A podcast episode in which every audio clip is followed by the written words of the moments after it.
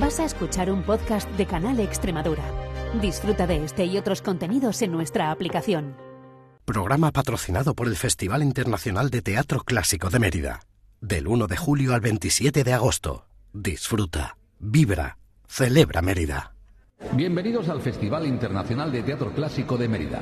Rogamos ocupen sus asientos. La representación... Todos preparados a la Valva Regia, que comenzamos. ¿Y el coro? ¿Pero, pero dónde está el coro? ¿Dónde se metió el coro? Valva Regia, la puerta central de acceso a la escena del teatro romano. Ábrela con Olga Ayuso.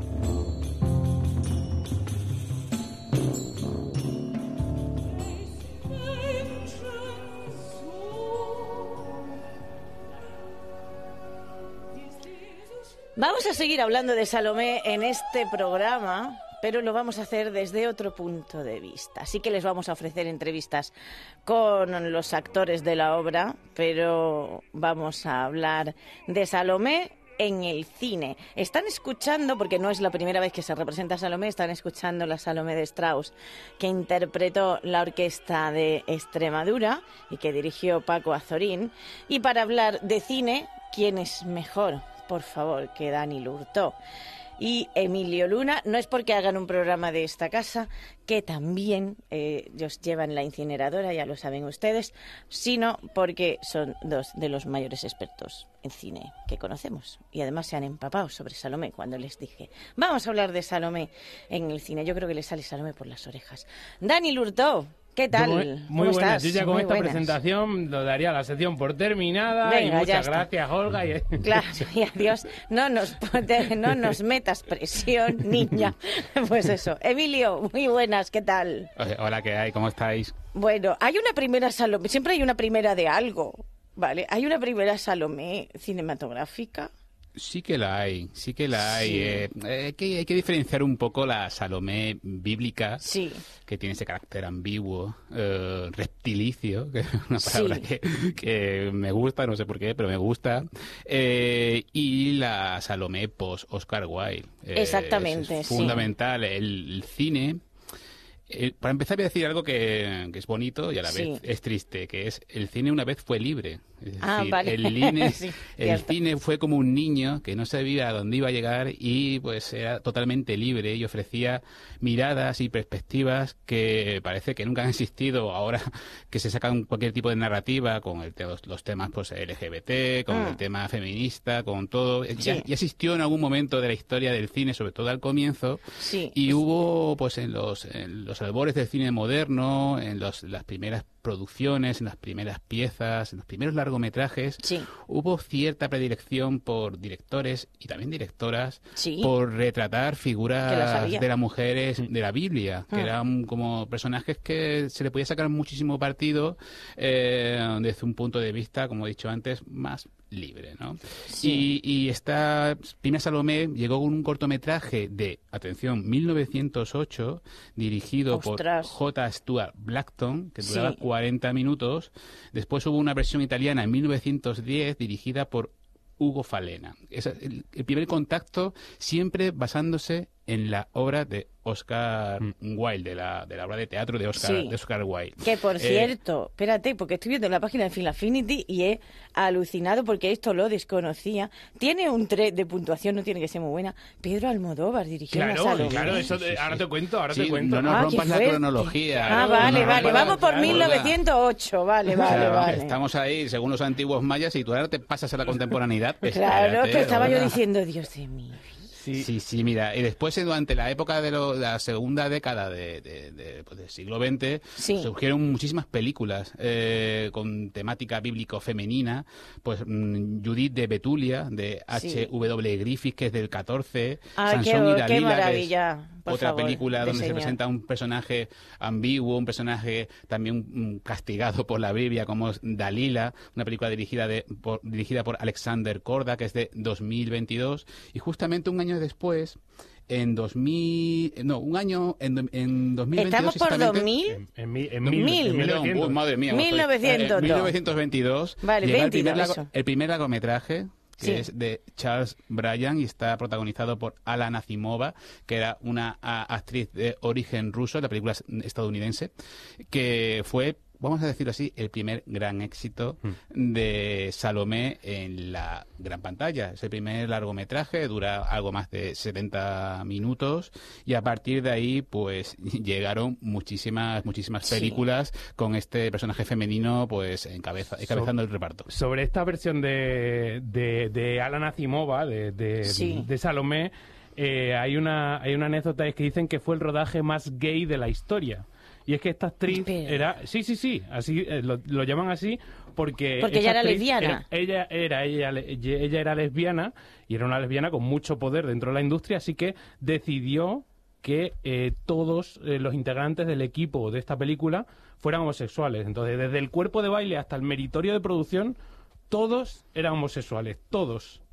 Y se quedó con, con el nombre de esta, esta película, con el, con el, pues eso, con el título de la película más gay de la historia. Hablamos de me- 1922, ¿eh? Exactamente, lo digo porque hay mucha gente que piensa que está todo hecho. Esto lo hemos hablado muchas veces con Pablo Cantero cuando dice él, no está, ya, ya lo hemos hecho antes, ¿no? que parece dice que es que ahora los jóvenes se piensan que lo han inventado. todo. No, ya hemos hecho antes muchas cosas. Sí, pero no solo Sí. el mundo de la homosexualidad, sino también, por ejemplo, el de las drogas, que mm, fue Hay una Salomé drogadicta. Sí, no, pero, pero el, el cine, bueno, había muchísimas piezas que hacían alusiones, por ejemplo, a la heroína, o a Al la opio, un montón. al opio. eh, por eso decía que el cine alguna vez fue libre. Después llegó el código Hayes en Estados Unidos. Sí. y, y lo cambió, lo cambió todo. De hecho, pues eh, influyó en el resto de, de- de obras eh, dedicadas a Salomé. Eh, por ejemplo, eh, hay una versión eh, de Charles Lamont con Yvonne de Carlo llamado Salomé, la embrujadora. Ostras, que de Ca- su Bueno, título. claro. Eh, Si era Ivonne de Carlo, 1945, y después, yo- después llegó la película, yo creo, más importante en cuanto a nivel mediático y en cuanto a nombres implicados, porque está dirigida por mm, William Dieterle Sí. y protagonizada por Rita Hayworth, este, Stewart Granger y Charles Lawton, que es Salomé, que también se tu- tituló en España como La danza de los siete Mm. Velos en su momento, en del 53, y es quizás la película más conocida, ¿no, Dani? Sí, es la, es la más conocida, Rita Hayward, con aquel, con aquel baile, todavía con el código Hayes activo, o sea que tampoco Sí. es que fuera un baile. Y es que eh, mucha gente habla de, de Salomé como la primera stripper de la, de la historia. Ah, claro, O sea, porque la danza se- de los siete velos se iba quitando los velos, exacto. Ahí, correcto. Entonces, Claro. eh, se, se cuenta. Entonces, bueno, pues pensaron que después de quitarse ese guante en Sabrina, eh, que Sí. quedó bastante icónico, pues a lo mejor. En Hilda. En, En. Hilda, perdón, eso, perdón. Sí. En Hilda. Digo yo, pues, ¿de qué está eh, hablando? Vale, eso, de sí, Rita Hayward, en Pero, eh, Mira. Salomé, Hilda, Sabrina, si es que hay muchos nombres de mujeres Claro. en la historia del cine, por Dios. Pues después, Sí. de, después de ese gesto, quitándose esa, esa prenda, los productores dijeron, pues a lo mejor si hacemos un peplum o una película épica bíblica como, como era la, la- el género de moda en aquel momento, pues ah, lo hacemos a- al puro contorno de, de Rita Hayworth, quizá volvamos a, a, mm, remontar su carrera, ya que mm, realmente había dejado un poco las pantallas, se acaba de casar con Ali Khan, Sí. eh, y había vuelto después de, de ese matrimonio tan corto con el príncipe y esta era su segunda película después de después de, de casarse con, con él y la película se hizo tan a la figura de ella que tuvieron que cambiar un poco la historia Eh, traiciona completamente al personaje original del, del Nuevo Testamento porque para empezar eh, Sí, porque salva a, salva a Juan el Bautista. Ahí está, Salomé Claro. era una niña, que, que Rita Hayworth ya no era una, ya no era una, una ni- una niña. Y, y bueno, pues eh, salva. Eh, realmente ella no baila para poder conseguir eh, la cabeza de San Juan Bautista, sino que baila para rescatarle y no y que no le corten la cabeza. Definitivamente se la cortan al final. O sea, Spoiler, spoiler, lo siento mucho, pero bueno, al es del final 53, tampoco. no lo claro. Ha, ha habido tiempo, ha habido tiempo ha para habido rescatarla. tiempo, ha habido tiempo. Y nada, era, era en pleno auge. De todas formas, hay que decir que esta fue ya pues la película de, de, mm, digamos, del tope de, de Rita Hayworth, porque aquí fue donde empezó ya su, su decadencia.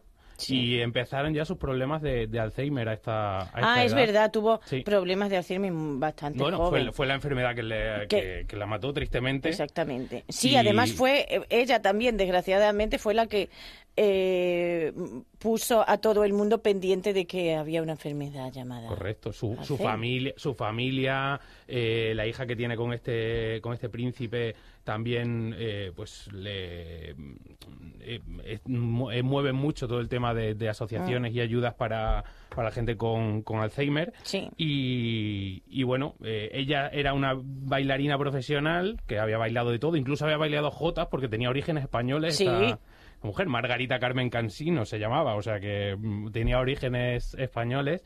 Y decía que, que este había sido el baile más difícil que había hecho en toda su carrera en el, en el cine. Fíjate. Eh, la verdad es que es bastante maravilloso verla, verla bailar en ese Sí. tecnicolor de, de la época que era maravilloso. Sí, hay, hay 40 obras entre largometrajes y cortometrajes dedicados a, Solo- a Salomé, algunos, algunos encubiertos, algunos también modernizados. Es el caso ya, nos ponemos con Pedro Almodóvar. Claro, esto por su- favor. ¿La habéis primera- visto? Sí, yo lo he visto, lo he visto esta... Vale, esta- tiene- se merece un estos 3 días. con 3.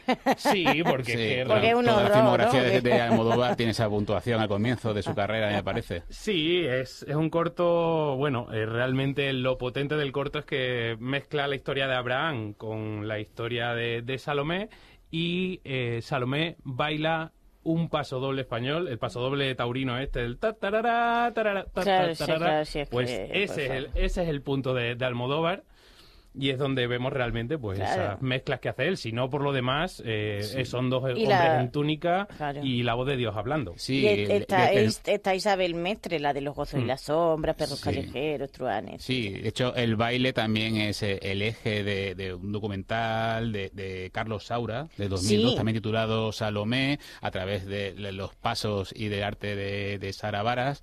Ya vemos el mito o vemos el personaje bíblico desde un punto de vista contemporáneo, adaptado a los tiempos. Entre películas reseñables hay un film eh, estrenado en Sundance llamado también Salomé, del 88, dirigido por Ken Russell, que era un director independiente bastante polémico en su época. Eh, la película estaba pues narrada desde el punto de vista de una mujer negra Sí. y bueno, eh, hablaba de conflicto racial en los finales de los 80 en, en Estados Unidos y finalmente por hablar de pues este terminar este recorrido, ¿no? por la historia de Salomé en el cine, eh, hay un documental dirigido por Al Pacino Ah. Sí. y que aparece Que es teatro, en el- que viene al pelo con lo Sí, que sí. estamos hablando ahora. Y viene y, te- y aparece en, en- en ese metraje Jessica Chastain como la Salomé.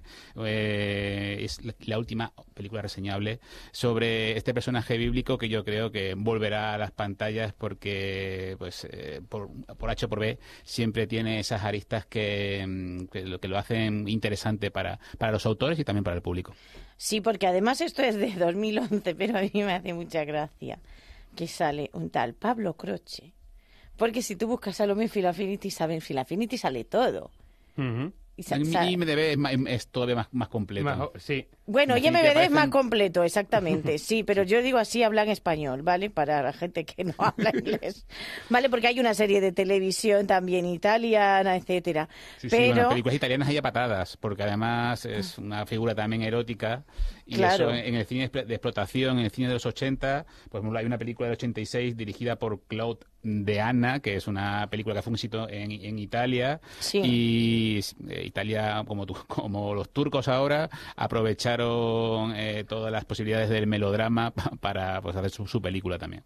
claro, es que hay vídeos, por ejemplo, Bumburi tiene un vídeo musical del 97 llamado Salomé, o sea, tiene una canción llamada Salomé.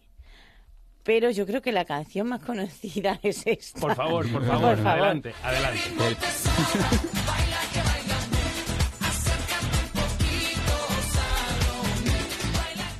Es que era, como te digo, tenemos que ponerla, claro. No, no había otra forma de acabar la sesión. Exactamente. o sea, no había- por no, favor, perfecto. Hmm. por favor, qué maravilloso. A mí me hace gracia porque revisando hay eh, mucho. em, vamos a ver, hay de todas esta. em, hay una japonesa, por ejemplo, que son Labios de Salomé, que es otro vídeo musical. ¿Sabes? O sea, estaba yo pensando, digo, es que hay mu- de muchas. eh, hay un documental que se llama Salomé de Irsa Roca Famber.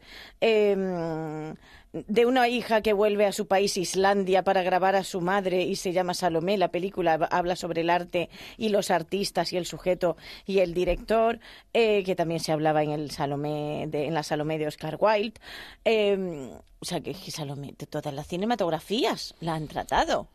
Sí, así yo, hasta creo señora. que a propósito de, del comienzo, pues eh, hace nada hubo un ciclo aquí en Cáceres llama- eh, de un grupo llamado Habla de Cine, Sí. en el que retrataban a, a la mujer en la Biblia y de hecho proyectaban la película de 1922 de Charles Bryan y mm, yo creo que son los, los retratos más eh, ligados a, a Oscar Wilde y como he dicho antes, los retratos que Sí. quizás demuestran algo más de inventiva y no, no tan unidas a su tiempo, o en el caso, por ejemplo, de la película de Hayward, al Star System, porque no dejaba de ser una película para una gran estrella, para el Mm. lucimiento de una gran estrella.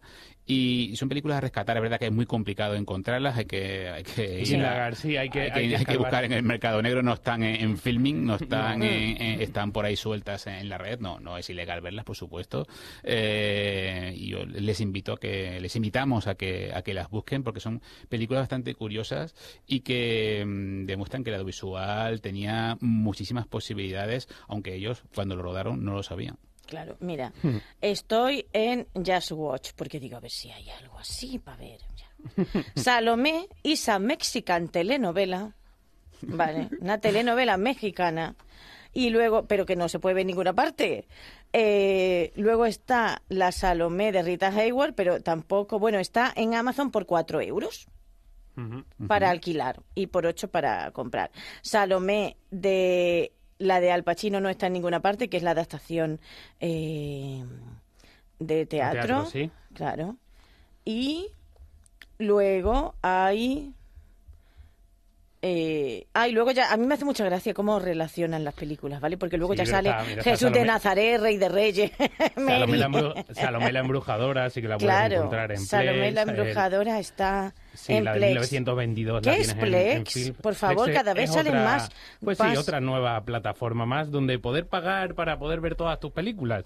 Yo ya no, o sea, no me da la vida, no me da el sueldo para pagar plataforma.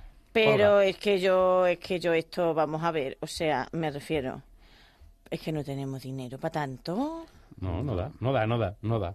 No sé cómo hacerlo ya. Vamos a atracar bancos para no delinquir con el mundo audiovisual. Claro, cla- eh, eh, claro, es que yo digo, yo pago bastantes plataformas. Y de libros y todo, o sea, yo pago muchas plataformas, sí, en general. Pero, hombre, ya, o sea, que salga otra. Que además es que yo de verdad a veces creo que a lo mejor el mercado de negocios porque no lo, no lo han analizado bien. Sí, pues no será por la competencia que tienen y porque no tengan una situación Por- ahora no, compleja por con, eso lo con digo. todas las huelgas. Claro, por eso lo digo, que es que no han analizado bien para crear otra plataforma, eh, porque hay ya las que copan el mercado casi entero, ¿sabes? No, no, pero sigue siendo todavía un, un negocio que crece exponencialmente. Ahora está empezando a verse paralizado, pero aún así siguen cre- siguen siguen haciendo plataformas porque sigue siendo rentable de una forma u otra. Madre del amor hermoso. Pues mira, yo no tengo renta Salomé. para eso, exactamente. No, es que digo Plex. Sí, no, o sea. no, deja, deja, deja. Ya con tres plataformas es suficiente. Ya, te- ya te pasaremos las No, las es que además no nos, no es que no nos da la vida, es que tampoco me da la vida a mí para ver tantas cosas. Hay que dormir la siesta en este mundo. Hay que dormir la Muy siesta, necesario. todo. Y salir con los amigos y esas cosas. Y también ver cine en pantalla grande y eso. Y además en Cáceres tenéis la suerte de que os lo ponen en versión original alguna vez. Que ¿Los aquí han dejado. Y esto es horroroso. Así que ya está. ¿Habéis visto Oppenheimer? Sin duda. Yo voy a terminar yo tirando para lo mío, así directamente, ya que estoy con vosotros. Vale, pues eso, así me gusta que veáis Oppenheimer, que me encantó Oppenheimer. Pues nada, Emilio Luna y Dani Lurto con Salomé y Oppenheimer. O sea, esto es Juanjo Fernández que está aquí Sí, a sí. los mandos. Nos vamos con Salomé. Muchas gracias. Abrazos. A ti, Olga, chao. Abrazos.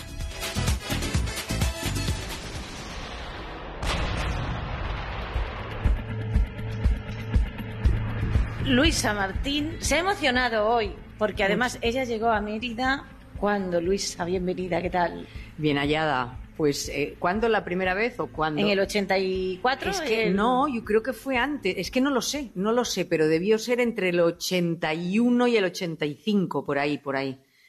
Por ahí fue. Y yo creo que representé aquí dos eh, funciones de teatro, con Teatro Estudio 80 o con el Teatro de Cámara, Sí. Eh, nos quedábamos a dormir en casas de gentes, que, Claro, como era el teatro antes. que era, que era como el teatro antes. Los camerinos estaban como si estuvieran en una especie de catacumbas, ahí a- abajo, en una especie de foso que había Sí. detrás. Y, y no había vuelto. Bueno, volví, volví a visitar la ciudad, a ver el, el museo, que me dejó maravillada, Ah. impresionada. Además, nos hicieron una visita guiada y fue maravilloso. Pero no había vuelto a actuar y, Qué bien. y es, es, esa- es eso que siempre quieres hacer, pero además yo, como no me gusta hacer dos cosas a la vez, porque me gusta ponerle toda la energía, eh, estaba como esperando a que llegara el proyecto, ¿no? Ese proyecto que es magia, y es este, Ah, qué bien. es este. Qué este. bien. Con toda sinceridad, lo digo con el corazón en la mano, porque no quiero desmerecer a ninguno de los directores con los que yo he trabajado previamente, pero eh, estoy siendo tan feliz que es, que es algo que es inconmensurable y me emociona estar aquí, me emociona sentirme querida, me emociona sentir que, que quieren que esté aquí y que quieren que, que- que participe de todo. E- Es, me parece maravilloso y me emociona pues trabajar con los compañeros con los que estoy, porque a Belén la conozco desde hace muchísimos años, hemos trabajado Ajá. juntas. Desde la más tierna infancia, yo creo, Luisa. Bueno, desde- Casi. Ella es más joven que yo, pero sí hemos trabajado juntas, nos conocemos muchísimo, somos amigas. Y, y luego trabajar con Juan es un privilegio porque tenemos un poco, mm, tenemos Bueno, muchas es un cosas en histórico común. también, sí. claro. Y entonces es una, es una maravilla. Y luego Pablo también me pasa con Pablo.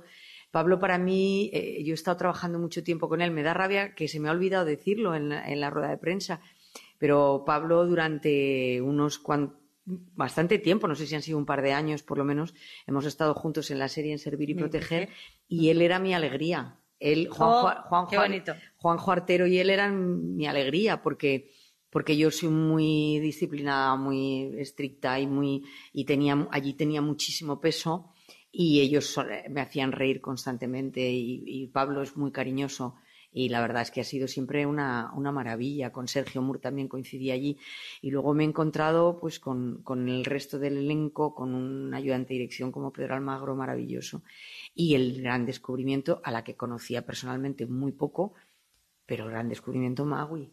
Magui, esa mujer sabia, pero sabia, sabia, de la que estoy aprendiendo todo lo que puedo. Qué maravilla. También, porque además ha hecho el texto. Sí, que sí. a veces dirige obras y ha hecho el texto Sí. Emilio Hernández, etcétera, pero ha hecho el texto ella. Así que, ¿cómo ha construido ella tu Herodías y, y qué le has puesto tú? Pues mira, es muy curioso porque a mí me llamó un día, me llamó mi repre y me dijo, te va a llamar Magui, mira, porque quiere que estés en el espectáculo. Yo había oído hablar del espectáculo, sabía que lo iba a montar y me puse un poco nerviosa. Y cuando me llamó, eh, me dijo, eh, le pregunté, digo, ¿por qué me quieres a mí? Y entonces, siempre lo pregunto, porque... ¡Ay, sí! Sí, Fíjate. porque no me gusta, eh, o sea, depende de lo que me respondan, pues a lo mejor digo que sí o, o digo que no, porque a mí me gusta que me quieran por lo que, es- por lo que soy, por lo que soy capaz de dar y de entregar. Vale. No tanto porque eh, seas un personaje popular o por lo que sea, Vale, sino, vale, sino vale. porque Entonces sí, vale. encima, porque encima de las tablas, y entonces Sí. ella me dijo, porque quiero una Herodías fuerte, con sentido del humor, y mm, desde el primer momento me explicó el montaje, me explicó lo que ella quería con el montaje, lo que ella quería contar con Herodías, y le dije que sí, y me dijo, bueno, pero te tendrás que leer el texto, tendrás que tal, y le dije, no, no, yo ya te digo que sí. Ya te digo que sí. Porque me convenció, me contó que quería una, heroí- una Herodías eh, humana, una mujer que se ha hecho fuerte a, a través de los golpes.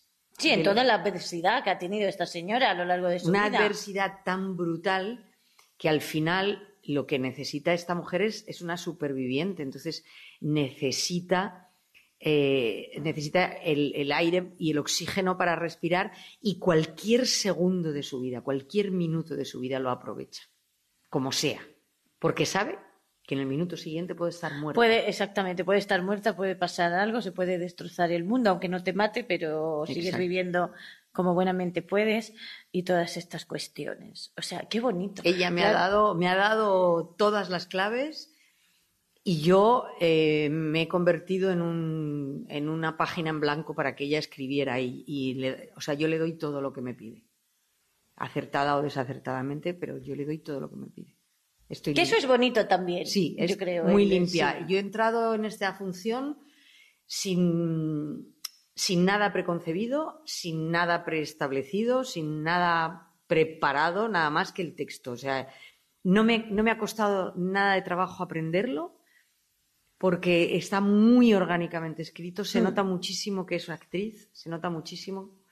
Y, Sí, eso pasa también. a Sí, y entonces... Que dices, esto queda muy bonito, pero lo tengo que decir y, y diciéndolo no queda tan bien. Claro. Entonces yo, yo me preparé mucho el texto y preparé mucho lo que eh, el personaje en la línea en la que ella me había contado que tenía Hmm. que ser y ya a partir de llegar a los ensayos lo que me pida. Sí, lo digo porque a veces una lee el texto y va imaginando también Sí. cómo puede actuar o cómo Sí. se puede comportar Herodías en ciertos momentos y a lo mejor no es como lo ve el director. Pues hemos encajado, Qué bien. hemos encajado 100%. Ha sido, es, eh, ha sido una suerte, una magia, un para mí para siempre, vamos. Sí, bueno, Herodías, eh, que ya nos lo ha contado Belén, pero lo recordamos, es una señora, es una mujer maltratada, básicamente, y violentada yo creo que en todos los aspectos. Absolutamente. Claro, porque siempre se habla de maltrato. Cuando se habla de maltrato, todo el mundo eh, piensa siempre, Luisa, en que hay solo maltrato físico, pero en las historias de maltrato, esto nunca me voy a cansar de decirlo, hay siempre maltrato económico, maltrato sexual, hay maltrato de mm, todos los aspectos, que te, maltrato con los Físico, hijos, psicológico. psicológico, de- mm, Sobre todos los todo, aspectos. porque el maltrato depende casi siempre de la relación de preeminencia. Sí, Entonces, cuando hay, cuan- eh, puedes ser maltratada por tu padre porque es el que el jefe de la familia, o por tu madre porque es la que manda en casa, o por tu marido, o por alguien que es más fuerte físicamente o por lo que sea, pero siempre, siempre se establece una relación de preeminencia, o alguien que te tiene amenazado porque si, si no haces lo que yo digo me voy, Ah. y, y- y eso, aunque Sí. no te estén pegando, te están maltratando psicológicamente y te conviertes en una valleta. Entonces, eh, eh, eh, Herodías es una mujer maltratada desde todos los puntos de vista y ella se ha, aprendido a defenderse, a defenderse y a sobrevivir. a través del humor. A también. través del humor, mucho a través del humor, a través del humor y a través de que todo le importa Un rábano. O sea, ella se tomó en un momento de su vida la pastilla de Amiplin y dice, bueno, o sea, ¿qué- ¿de qué se trata? Y sabe que el sexo tiene mucho poder. Entonces ella, bueno, ella se maneja en las artes del sexo y se maneja en el, en el arte del poder y ella sabe, se maneja, se maneja. Bueno, realmente es que una superviviente aprende a manejarse, básicamente, con todo lo que pueda y dice, Claro. pues tengo esto, ¿qué tengo a mano? Soy eh, la reina, no porque el rey es mi señor esposo y en esta sociedad las mujeres no tenemos ni derecho de ciudadanía. Pues ya está, aquí Claro. directamente. ¿Qué es lo que me puede hacer eh, llevar una vida más o menos relajada y tranquila? El sexo, pues hasta ahí vamos, que es una cosa completamente comprensible el, el, mm, planteamiento de Herodías. ¿Por qué quiere la cabeza del Bautista esta señora? Porque no se fía nada. Primero porque la quiere echar del trono y porque él habla constantemente de que, Un nuevo mundo, de que claro. este nuevo mundo, eh, que este palacio se destruirá y que, y que aquí va, y que va a llegar. no- nosotros lo vemos ahora a veces, no podemos juzgar con carácter retroactivo, porque Mm. la perspectiva, la perspectiva de Herodes y de Herodías, ahí meto también a mi marido, que Sí. aunque él sea un cobarde, como él dice y todo lo que quieras, pero realmente eh, eh, lo que está llegando es gente que es un tío que es un, un iluminado. Bueno, realmente sí, claro. Es un iluminado. Entonces dices, bueno, ¿tú por qué te tienes que creer esto? Entonces, va- Es o sea que, claro, nos han contado la historia, no, claro, te- nosotros te vivimos el la historia, cristianismo, pero- claro, desde, desde nuestra perspectiva, Claro. desde nuestra época, desde, Claro. desde la lectura de la Biblia, que es muy Claro. interesante, y desde todo, pues tú piensas, bueno, pues es que claro, va a venir, es el Bautista, que es un Es el profeta, segundo y- de a bordo casi de Jesús, y viene, San Pedro, y viene. Jesús, que es el Hijo de Dios, y quiere un mundo mejor. ¿Por qué me lo tengo yo que creer? Claro. ¿Por qué me ¿Qué lo te- tengo yo que creer? Porque, claro, aquí todos, o sea, lo vemos en las campañas electorales, ¿no? Sí. Viene uno y dice, lo que has hecho tú no vale, y ahora voy a destrozar... Y destrozan un palacio. Sí, sí, sí. Y destrozan un no sé y qué. destroza una sanidad y destroza muchas Claro, cosas. y, y hacen, pues eso, de repente, eh, Madrid Central. Sí. Pues eh, montamos Madrid Central, llegan los siguientes, ya no existe Madrid Central, pero luego montamos nuestro propio Madrid Central. Sí. Entonces, Herodías, desde su punto de vista, ¿por qué se tiene que creer que este señor que va a venir ahora Claro. me va a quitar a mí mis privilegios, los pocos que tengo? Sí. Y me- Perdona, no sabes tú con quién estás hablando. Y claro, y, y- y te vas a poner tú. Exactamente. Entonces, yo, eh, el, el- el objetivo principal de, de Herodías es primero que le corten la cabeza, que este tío se lo carguen, se lo carguen porque nos hemos cargado a mucha gente. Sí. Ya nos hemos cargado a mucha gente, porque además. Y amenaza de poder, amenaza que nos tenemos que cargar. amenaza de Claro, poder, amenaza que eliminar. Claro. Y entonces, eh, y, y yo de repente es que veo a mi hija que está enamorada y fascinada con ese señor. Y claro, Claro, esto es que tú vas a dormir con el enemigo, cariño. Claro, y no- entonces hacer. no solo Claro, dormir con el enemigo, es que no te fíes porque yo me fié de tu padre. claro. Yo me fié de tu padre que parecía un señor maravilloso y resulta que luego fue un maltratador. Exacto. Entonces aquí todos son iguales, todos los tíos son iguales. Primero, hay una amenaza política, hay una amenaza de, de- de poder, pero es que luego también hay una amenaza desde el punto de vista femenino. O sea, yo claro, le- Claro. ella es... Es la que no has visto ya cómo es esta gente, ella es la belleza, ella es maravillosa, es una mujer que, que, bueno, pues que, que, eh, que fascina a todo el mundo, que tiene esa capacidad, que nace con ángel, que, que es una princesa y claro, todo el mundo se enamora de ella. Y ahora me vas a decir tú que es que este señor verdaderamente es maravilloso. Mm. Yo también creía que tu padre era maravilloso y me esnomaba a palos. Sí.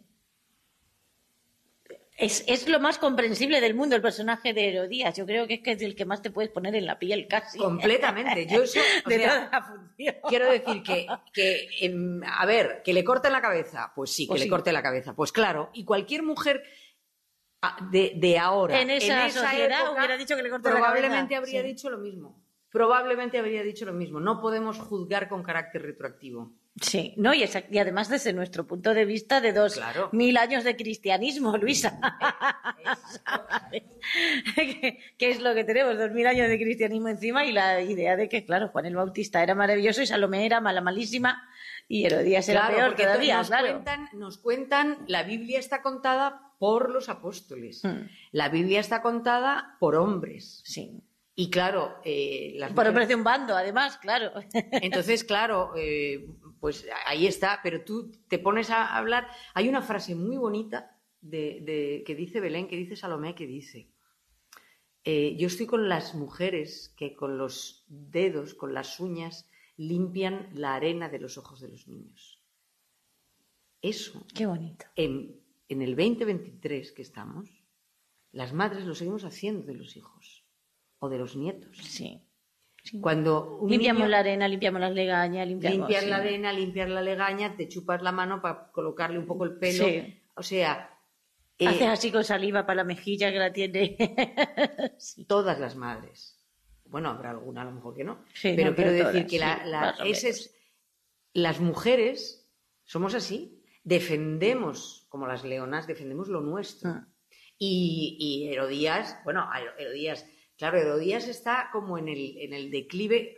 ¿Qué tendrá esa mujer? Pues a lo mejor tiene 40 años, ¿no? Sí, que si tú vas a Salomé con 12 o 13, o sea... Con 12 o 13, pues a lo es una mejor mujer joven, claro. A lo mejor tiene 40 años. Sí. Que en esa época una persona con 40 años era una anciana. Exacto. Era, era sí, sí, sí. prácticamente una anciana. Sí, en Mérida los jubilaban a los treinta y pico y se venían aquí, pues se llama Emérita Augusta, porque eran los jubilados. Sí. O sea, treinta y pico, o sea... que- Lo sé, sí, eso claro. se lo dije yo, a, me dijeron, le, Claro. le- le desterraron y tal, y yo le dije, probablemente le desterrarían a Mérida porque aquí mandaban a los generales y a los capitanes, todos los más, a los más importantes, Sí. para tenerlos bien lejos y porque aquí se vivía muy bien. Exacto. Entonces era un poco como la Sí. residencia de Exacto. ancianos. Sí, luego eh, a mí me, hace, me, me resulta muy curioso el ver cómo han ido cambiando el tema de las edades al cabo de los años, porque la primera vez que yo leí Romeo y Julieta, que la, la madre le dice a Julieta que con 13 años ya va tarde para tener marido, y tú dices, Dios mío, que tiene 13 años. Claro. Pero claro, es esta cosa. O sea, Que es que Pues eso, es- Herodías en este, tiene 40. en este momento de su vida, o sea, que está en el declive, porque está al final de su vida, Mm. que hace lo que le da la gana, que Sí. pues todo eso, o sea, ahora me vas a quitar tú el trono porque tú eres un iluminado Encima. que dices, que, dices que, va, que va a venir un tiempo nuevo. Con lo mal que lo he pasado yo. Claro. No, ya está. Pues ya saben que tienen hasta el 15 y del 18 al 20 para ver este Salomé. Va a estar algunos días, pero no se confíen porque las entradas están volando, como siempre. Luisa Martín, qué placer. hablar Muchas contigo. gracias. Muchas gracias. Vamos a hablar de un personaje que son muchos actores, pero realmente es un cuerpo entero de gente. Saben ustedes que en Podríamos decir casi que se pierde el concepto de individuo en ejércitos, en guardias reales, etcétera, etcétera, pero aquí tenemos a un individuo con nosotros. Y además tiene una compañía de teatro de la que quiero hablar porque tiene el mejor nombre de compañía teatral del mundo.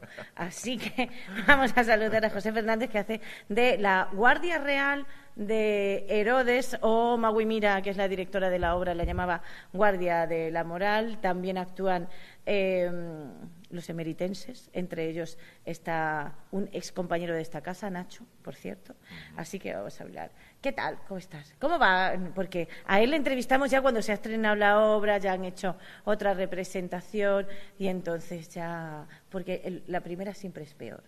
La primera siempre es más tensa, por lo menos. Claro, sí, sí, nosotros siempre decimos el, est- el- el día del estreno es el día peor. ¿Sabes? Luego hay- está el mito este de las segundas funciones, que Sí, hay que... Pero que mí- que es peor todavía. Sí, pero a mí es que las, las segundas funciones me suelen gustar mucho porque te quitan la presión del estreno Claro. y luego, o sea, como que entra el disfrute. Sí. O sea, y el disfrute es como personal y ya no es solo por el evento, sino tuyo. Te permite que el disfrute sea para ti. Entonces eso, eso, está- eso a mí me gusta mucho la segunda función y las terceras. Sí, ¿no? Y la número 158, Sí, y por favor, que hay gira. Cuando tenemos la suerte Claro. de que hay 158 funciones, ¿Sabes? sie- Es siempre, mejor, siempre ¿sabes? gusta. Es como qué maravilla. Sí, sí, sí. Y el... tú te estrenas en el teatro. Yo me no? estreno en el Ah, festival. Vale. Yo me estreno este año en el festival como espectador. Eh, hoy hacía las cuentas, eh, la primera vez que vine fue en 2004 como público. Claro. O sea, cuando yo era un zagaliño de, que venía desde San Lucas con el instituto a ver, vi las vacantes aquí, O sea, para ver el Festival Juvenil Europeo de Teatro Grecolatino. pues seguramente, no me acuerdo en qué fecha Claro, fue. pero- abril tiene que ser, Pues porque sí, si porque venías si con el instituto, venías a ver el festival, Pues sí. que eran escolares haciendo Eran funciones. escolares haciendo Pues el funciones. Festival Juvenil Europeo de Teatro Grecolatino. Sí. De ese festival y de los grupos de teatro han salido un sinfín de actores. Sí, recuerdo que vi vacantes y vi el persa de la compañía, pues de la entonces compañía Balbo, que yo ahora no sé si si sigue. Sí, sí. Balbo, Balbo sigue en Balbo activo sigue y además siguen siendo potentes. Son muy buenos Muy ellos potentes. haciendo y luego tuve Sí. la suerte de estudiar con compañeros que estaban en Balbo, que son a día de hoy amigos y amigas con los que trabajé mucho luego. Qué maravilla. Así en la escuela de Sevilla, sí, sí. Por favor. O sea, saben ustedes que el festival, el eso, el grecolatino tiene buenos tentáculos. Y, es- y a mí me parece una maravilla porque siempre he considerado que yo es que estudié en un centro donde no se daban clases de teatro. Ah. Y creo que la vida es distinta cuando te dan clases de teatro. Yo creo que sí, yo creo que sí, que es una especie de, o sea, de escuela vital el teatro, porque hay ciertas preguntas que solo te haces eh, si haces teatro. Sí. Eh, tipo, ¿por qué hago las cosas? Que es, un- que es como algo básico. Claro. Eh, o sea, ¿qué quiero de las Sí. cosas? Y qué me... Analizar un poquito tu comportamiento y tu conducta y esas eh, este cuestiones. efecto espejo, ¿no? Del Sí, que se te hablaba, ¿no? De, de veo cosas y digo, hostia, lo mismo yo soy un poco así. Sí. ¿Por qué? Sí, de hecho, Mayorga, Juan Mayorga decía que para eso sirve el teatro, sobre todo, Sí, para sí, sí. ser espejo de... Juan Mayorga siempre, siempre habla de esto, eh, en el IPSE que además siempre... el- Sí, sí, lo del espejo lo dice en todas partes. to- toda- en todas partes. Juan siempre, siempre habla de esto como del reflejo social. Bueno, Juan y, y también y muchas... Sí, bueno, y, hemos hablado con muchos dramaturgos, Alberto Y, Conejero lo hace también, claro, claro, pero el este teatro efecto espejo que a mí siempre y además siempre se pone un personaje de, de la tragedia que siempre hemos pensado en Creonte para esto. Yo siempre he visto este reflejo en el personaje de Creonte porque claro en el personaje de Antígona de alguna forma como heroína todo el mundo eh, se refleja. Lo que Sí. pasa es que lo importante yo creo en esta sociedad es No, no, reflejarse el, el- y además el, el punto trágico lo tiene Creonte, que es el que tiene que decidir ahí voy qué que- hago, si la mato o no la mato, si mi hijo, si no mi hijo, O sea, cuando- qué hago con todo esto. Yo creo que como el teatro es y debe ser un arte político, en el momento en el que eh, uno se identifica con el tirano, eh, empieza a dudar de la parte de tirano que hay en él y Sí. esa parte es la que sí puede cambiarse. Si todo el mundo piensa que es un héroe o una heroína, poco podemos hacer. Sí, y todos tenemos un tirano dentro, yo no es por nada. Yo creo que sí. No quiero yo destriparle sí. el concepto que tengan ustedes de sí mismos, pero tirano dentro tenemos todos. Hay que abrazarlo, intentar que salga lo menos posible, Eh, pero Sí, exactamente. Pero que pero lo asume, pero se asume. Te- se tenemos asume. que asumirlo. Claro. Y luego tú dices, mejor que yo no gobernara por si acaso, por si acaso. yo no tengo ningún interés en gobernar. por si acaso, pero ya está. Pero bueno. ¿Qué? Pero ahora, o sea, estamos enlazando y ustedes dirán, ¿cuándo van a hablar de la obra? Pues hemos llegado a la obra, Em. porque hemos hablado de Creonte. Y él hace de una guardia real, no de Creonte, de Herodes, pero total, da lo mismo. Porque además la guardia eh, tiene un papel, esto es lo bueno, de por fin hacer entrevistas cuando ya has visto la obra. ¿Vale? La Guardia Real, primero, estáis muy empastados, todos vais todos Sí. a una, es una cosa maravillosa, genial y fantástica. También tiene un bis una bis cómica, Sí. La ¿sabes? tiene, sí, sí. Que Eh, yo no sé si a vosotros, si vosotros lo entendíais cuando la directora os dijo que esto tenía que tener una bis cómica. Eh, la verdad es que había una parte de nosotros y, y- y yo creo que en la propuesta de Magui que, que se lanzaba en esta dirección. Lo que pasa es que, claro, eh, no sabíamos cómo iba a funcionar esto, porque a la vez el contraste, eh, este también del que hablan los montipaitos, ¿no? De, de- el contraste es lo que hace la comedia, la, la diferencia entre expectativas y resultados. Claro. Entonces, claro, ves a un grupo de señores enorme, en este caso, porque somos 14, eh, vestidos Todo, eh, Todos ¿vale? al- Ba- todos bastante altitos. alto, encuerpadito, o sea... Eh, y tú mm, dices, bueno, ¿esta gente qué va a hacer? Y de buena primera nos vemos vernos y hablar y dices, hostia, esto me tengo que reír de esto. Claro, y mover las cabezas así de una manera un poco rara, pues tú ¿Sabes? dices, ¿qué hacemos con Entonces, esto? claro, yo creo que ese contraste entre la comedia Sí, visual... Sí, porque la gente se reía, pero estaba como Incómoda. tímida, incómoda, diciendo, me tengo que reír de porque esto luego o no. empezamos a soltar Claro. barbaridades por la boca que... Pero muchas. Sí, sí. Yo, yo no creo que esté muy alejado de la realidad esas barbaridades, ¿eh? De No, todas formas. no, alejado no. Lamentablemente. Lamentablemente. Lamentablemente. Exacto. Vamos a ver ahí. Esto ya lo hemos hablado porque nos lo han contado el resto de los protagonistas de la obra. Salomé, que es una mujer seductora. Salomé siempre la acusan eh, de puta, que es de lo que se acusa a todas las mujeres, porque las mujeres tenemos como dos epítetos maravillosos. Si intentas hacer oír tu voz, eres una histérica o una loca, y si, y si tienes un cuerpo, eres una puta, ¿sabes? Esto es una cosa, esto es una cosa así. Nah, es la- es lame- es Esto es una realidad. Entonces, por eso digo que no está tan alejado. Y que, es la- y que es lamentable, porque al final eh, parece, y yo creo que esto es una de las cosas buenas del teatro, de lo que hablábamos del Sí. espejo, que parece en este, en este contexto del teatro romano, la historia de Salomé parece como que es algo como muy alejado, pero si lo ves escrito y le pones trajes de chaqueta a la gente que lo está diciendo o uniforme, no te suena tan raro, Mm. lo cual es peligroso, pero Sí. a la vez es importante que se vea en el escenario cosas así. Sí, no, es importante también porque además es una cosa que dices, bueno, esto, mm, ¿cómo se recibe? ¿Cómo lo recibiría yo? Te planteas también qué hace ella, que no lo vamos a decir, eso ya lo verán ustedes en la obra, pero claro, la reacción. Sí. A mí me, eh, me interesaba más como espectadora ver la reacción de la mujer Sí. conforme a vosotros, con respecto a vosotros, que el, el porque vosotros en un momento pues son unga unga, señores, ¿sabes? Sí, claro, claro, claro. O sea, si somos El cuatro macho alfa. somos cuatro trogloditas. Exactamente. Sí, sí, sí, completamente.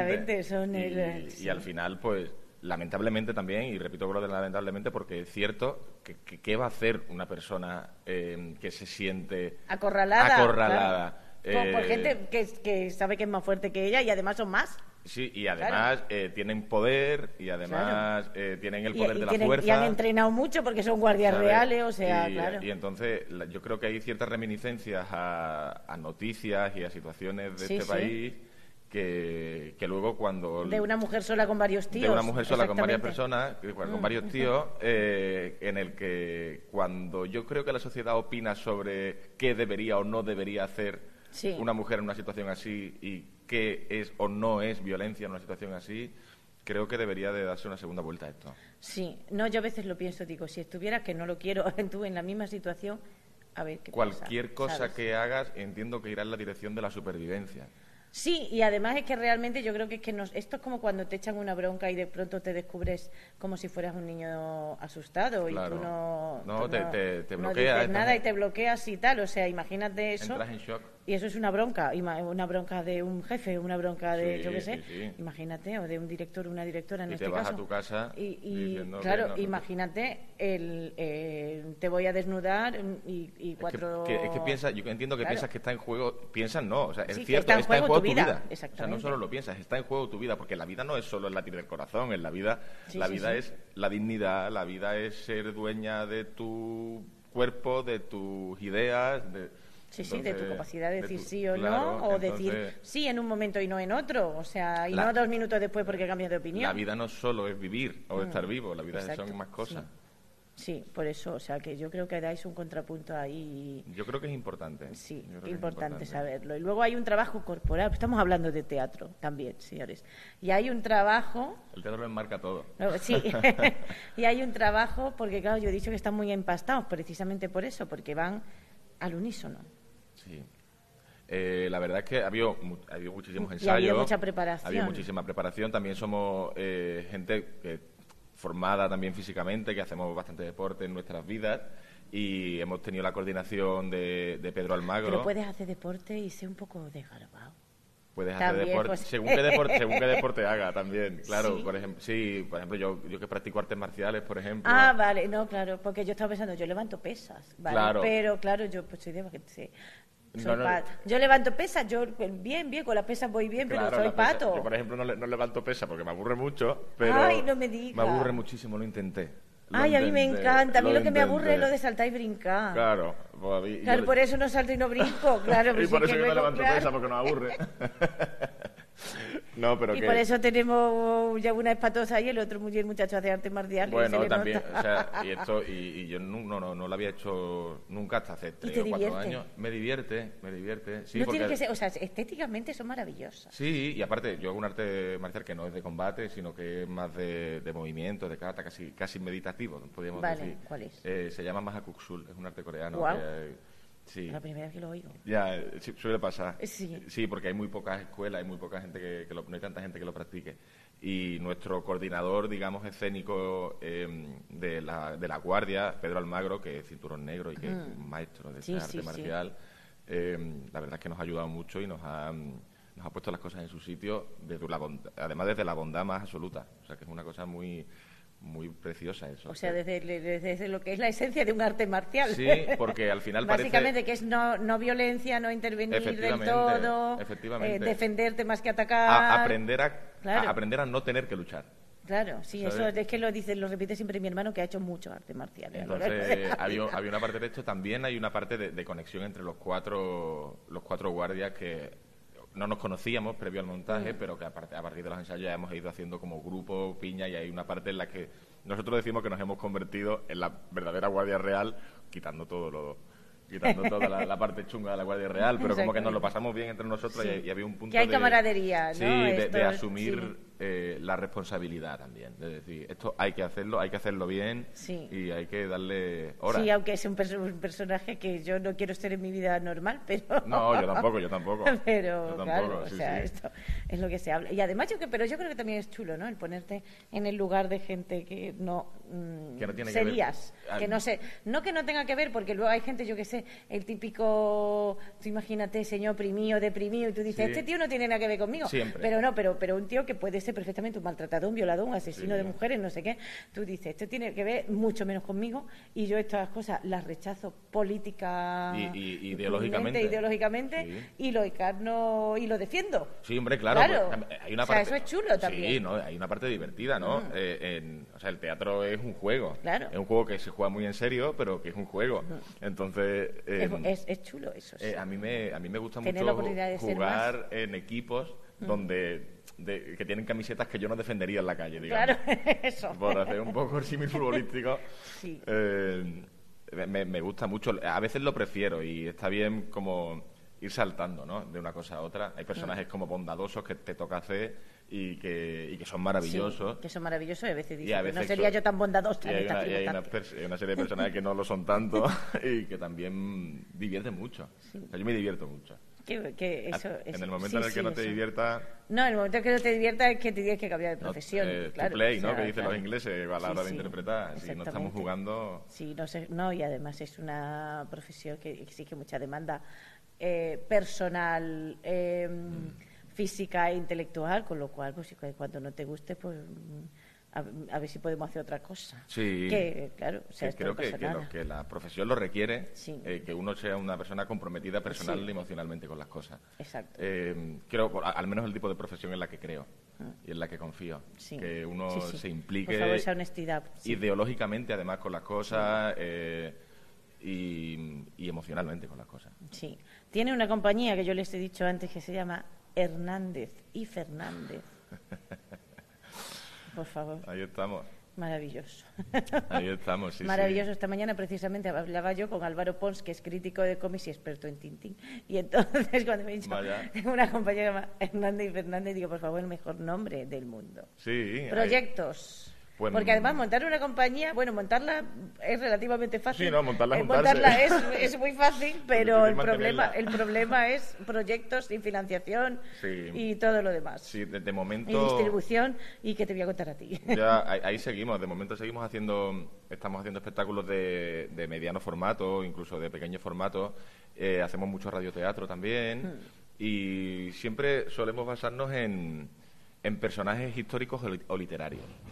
Vale. Eh, somos muy fan de las efemérides, porque siempre hay alguna. Sí. Entonces siempre es muy bueno. Muerte de Mark Twain, Tom Sawyer. Eso es. Entonces no- nosotros tenemos ahora mismo... em, Sorolla, pues Sorolla, ¿qué hacemos? Tal. eso es, tenemos un par de montajes ahora que es, uno se llama El pecado mortal de Madame Campoamor, que lo estrenamos, Ah, bonito.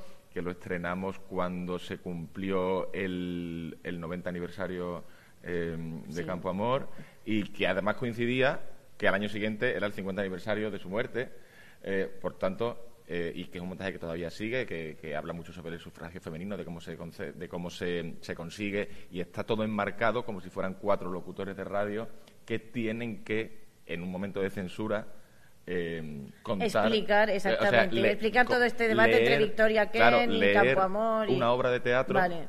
En la radio. Vale. Entonces, o sea, es como una hay una hay un doble plano entre la relación de los mm, de los eh, locutores y la función.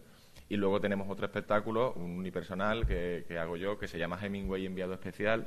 Ahora que se cumplen 100 años de la Sí. visita de, de la De primera visita la- de Hemingway a claro, España, estuvo- en donde eh, ponemos en valor todos los artículos que Hemingway escribió durante nuestra guerra civil y donde, bueno, él era un enamorado de nuestro país y cómo el punto de vista americano casi guiri que tiene Hemingway sobre nosotros, eh, Sí, porque lo tiene. sí, sí, a la vez hace verte como español desde el punto de vista de otro Sí. y hay, una, hay un contraste ahí que, que nos parecía muy interesante, porque era un tipo enamorado de España, muy antifascista, muy... eh, hombre, con todas las cosas, un gran escritor, por supuesto, y con todas las cosas personales también a día de hoy criticables que tenía así, un borracho, Era muy borracho. un misógino, era, Era muy evidente. misógino, exactamente. Nosotros esas cosas no, no las ocultamos, evidentemente, no le estamos haciendo un homenaje a esa También es parte. que creo que a veces eh, que tendemos a pensar que hay escritores y, y, y yo que sé, eso, tienen que ser como personajes puros, que no beban, que En el- no en se droguen, en que no hagan nada. O tengo sea, la sensación que tiene que ser lo gente, contrario. Claro, No, no, es que es, es- gente, o sea... Eh, Es cierto que, que- que estos escritores borrachos, que de los que eh, tan- Hemingway que o- borrachos, o, o que Bukowski, eh, han, han puesto... Siempre nombramos a los mismos. Claro. Hemingway, eh, o- Opiómano, Baudelaire, Tomás de Claro. Quincy. Eh, Entonces, claro, tú dices... Lo que pasa es que es verdad que han hecho un poco la estética del mito del escritor Sí, sí, borracho, que no tiene por qué ser. Es cierto que como que, que- Exactamente. que han romanti- que- romantizan el vaso de Sí. whisky y el cigarro la de la máquina de escribir. Sí. Y no tiene por qué. Lo que pasa es que a nosotros nos pareció un personaje muy interesante para llevarlo a Sí, escena. Hemingway es interesante. Nos parecía muy y, me y Sí. un gran escritor. Somos muy nosotros somos muy fan además de sus artículos periodísticos, Ah. sin ser él, o sea, siendo mejor cuen- mm, para mí cuentista que Que articulista, que articulista. sí, estamos de acuerdo en eso. Eh, pero es cierto que su visión eh, casi festiva de la guerra civil nos parecía alucinante para llevar a escena. Sí. Entonces ahí Ay, seguimos. qué chulo, me encanta. me Ahí encanta. seguimos, ahí Pues seguimos. nada, larga vida Hernández y Fernández. Pues, eh, pues sí, esperemos que sí.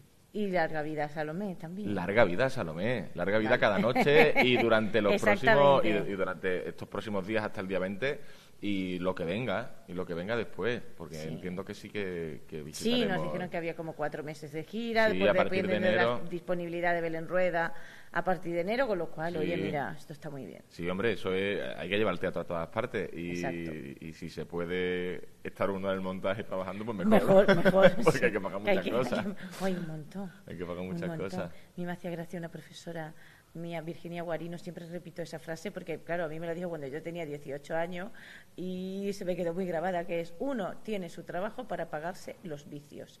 Mi vicio es ir a ver teatro a Londres y yo, y yo luego pensaba, digo, ostras, que tengo muchos vicios.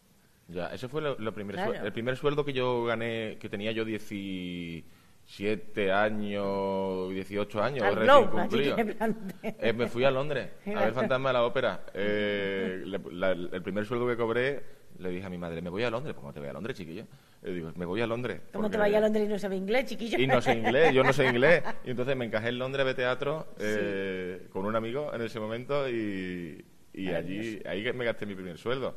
Ya luego llegué a San Lucas de nuevo y digo, no tengo dinero, llevo todo el verano trabajando para nada. Pero para nada no. Aquí Pero estamos. para no vio el fantasma de la ópera en Londres, está bien. Mira, Oye. en ese momento me gustaban a mí mucho los musicales. Sí. Mucho ¿Ya no musical. te gusta? Sí, me Ah, gusta, vale. me gustan, pero a Digo, ver- porque a mí me gustan, pero tienen muchos detractores. De A que, mí- ¿Por qué cantan? a mi mí por- me- porque es un musical. Lo que pasa es que es verdad que me queda un poco anticuado, Sí. eh, porque me gustan los, o sea, me, me sé los musicales como antiguos o, o más antiguos. De, Claro, todos los de Weber, claro. eh, todo, esta- todo Sí, esto sí. me gusta mucho. Claro, eso pasa Eh, también. y es Yo que decía ya- Sondheim, de Joyce Weber, claro que te sabes. Ya, ya de los Claro. últimos, o sea, no, no, no los tengo tan localizados, pero, pero sí me gustaban mucho, sí, sí. Sí, a mí me hacen gracia los musicales. Hombre, y hay- divierten. y hay actores maravillosos en los musicales y historias muy, y muy historias chulas. muy potentes y muy Historias bonitas y sí, hay sí. mucha producción y, y pasas un buen rato y está muy Y luego, bien. para empezar a hacer teatro con chavales cuando era adolescente, el musical es muy bonito. Ah, pues sí, también. nosotros, yo empecé a hacer- o sea, yo empezaba a Sí. hacer... yo- Porque además pierdes vergüenza hacer otras cosas, a cantar delante de gente, a bailar delante cantaba de gente. y te ponía, tú dices, yo no sé cantar, bueno, pues aprende. aprende, claro. Se aprende. Sí, ya está, todo se aprende, señores. Todo se aprende. Pues qué maravilla. Pues hasta el día 20 tienen para ver Salomé. Vengan. Así que voy a saludar a la mitad de Hernández y Fernández. Sí, bueno, en realidad, eh, eh, aunque estemos por separado, siempre somos uno, siempre Vale. estamos los dos en el mismo sitio. José, muchísimas, Muchísimas gracias. gracias, Olga. Águila, remonta el vuelo. Águila, devora el tiempo.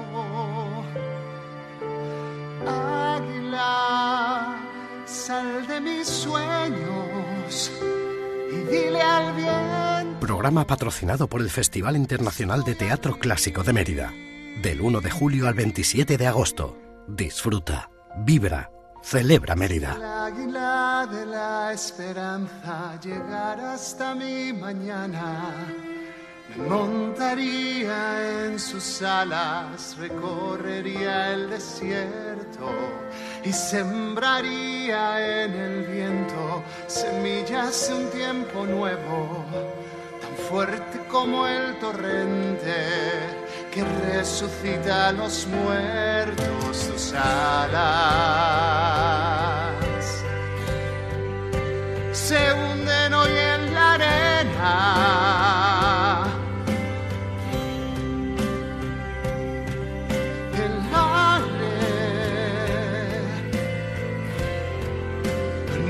desgarra tus cadenas.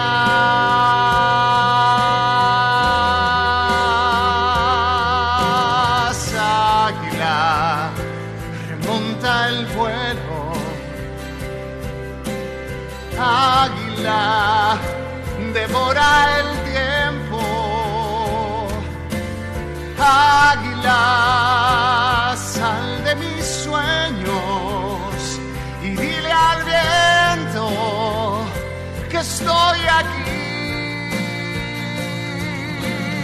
Águila.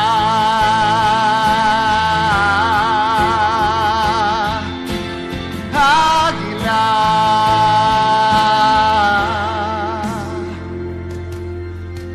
ruego que te lleves lejos la enferma flor del deseo y rompas en mil pedazos el trono que yo aborrezco. Trae de nuevo en el viento la voz que nos robaron, la voz que rompe en el cielo con la fuerza de este trueno mi boca. Hoy grita y va a ser oída.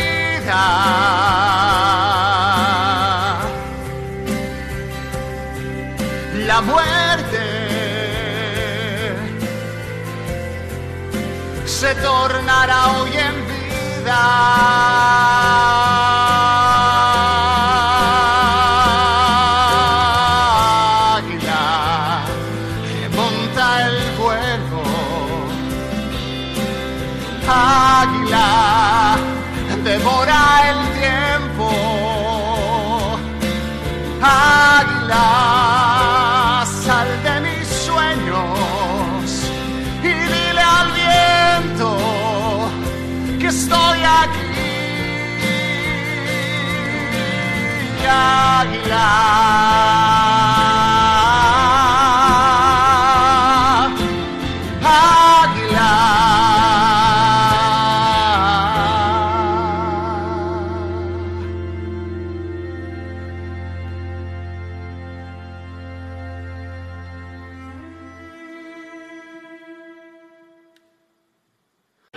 Has escuchado un podcast de Canal Extremadura.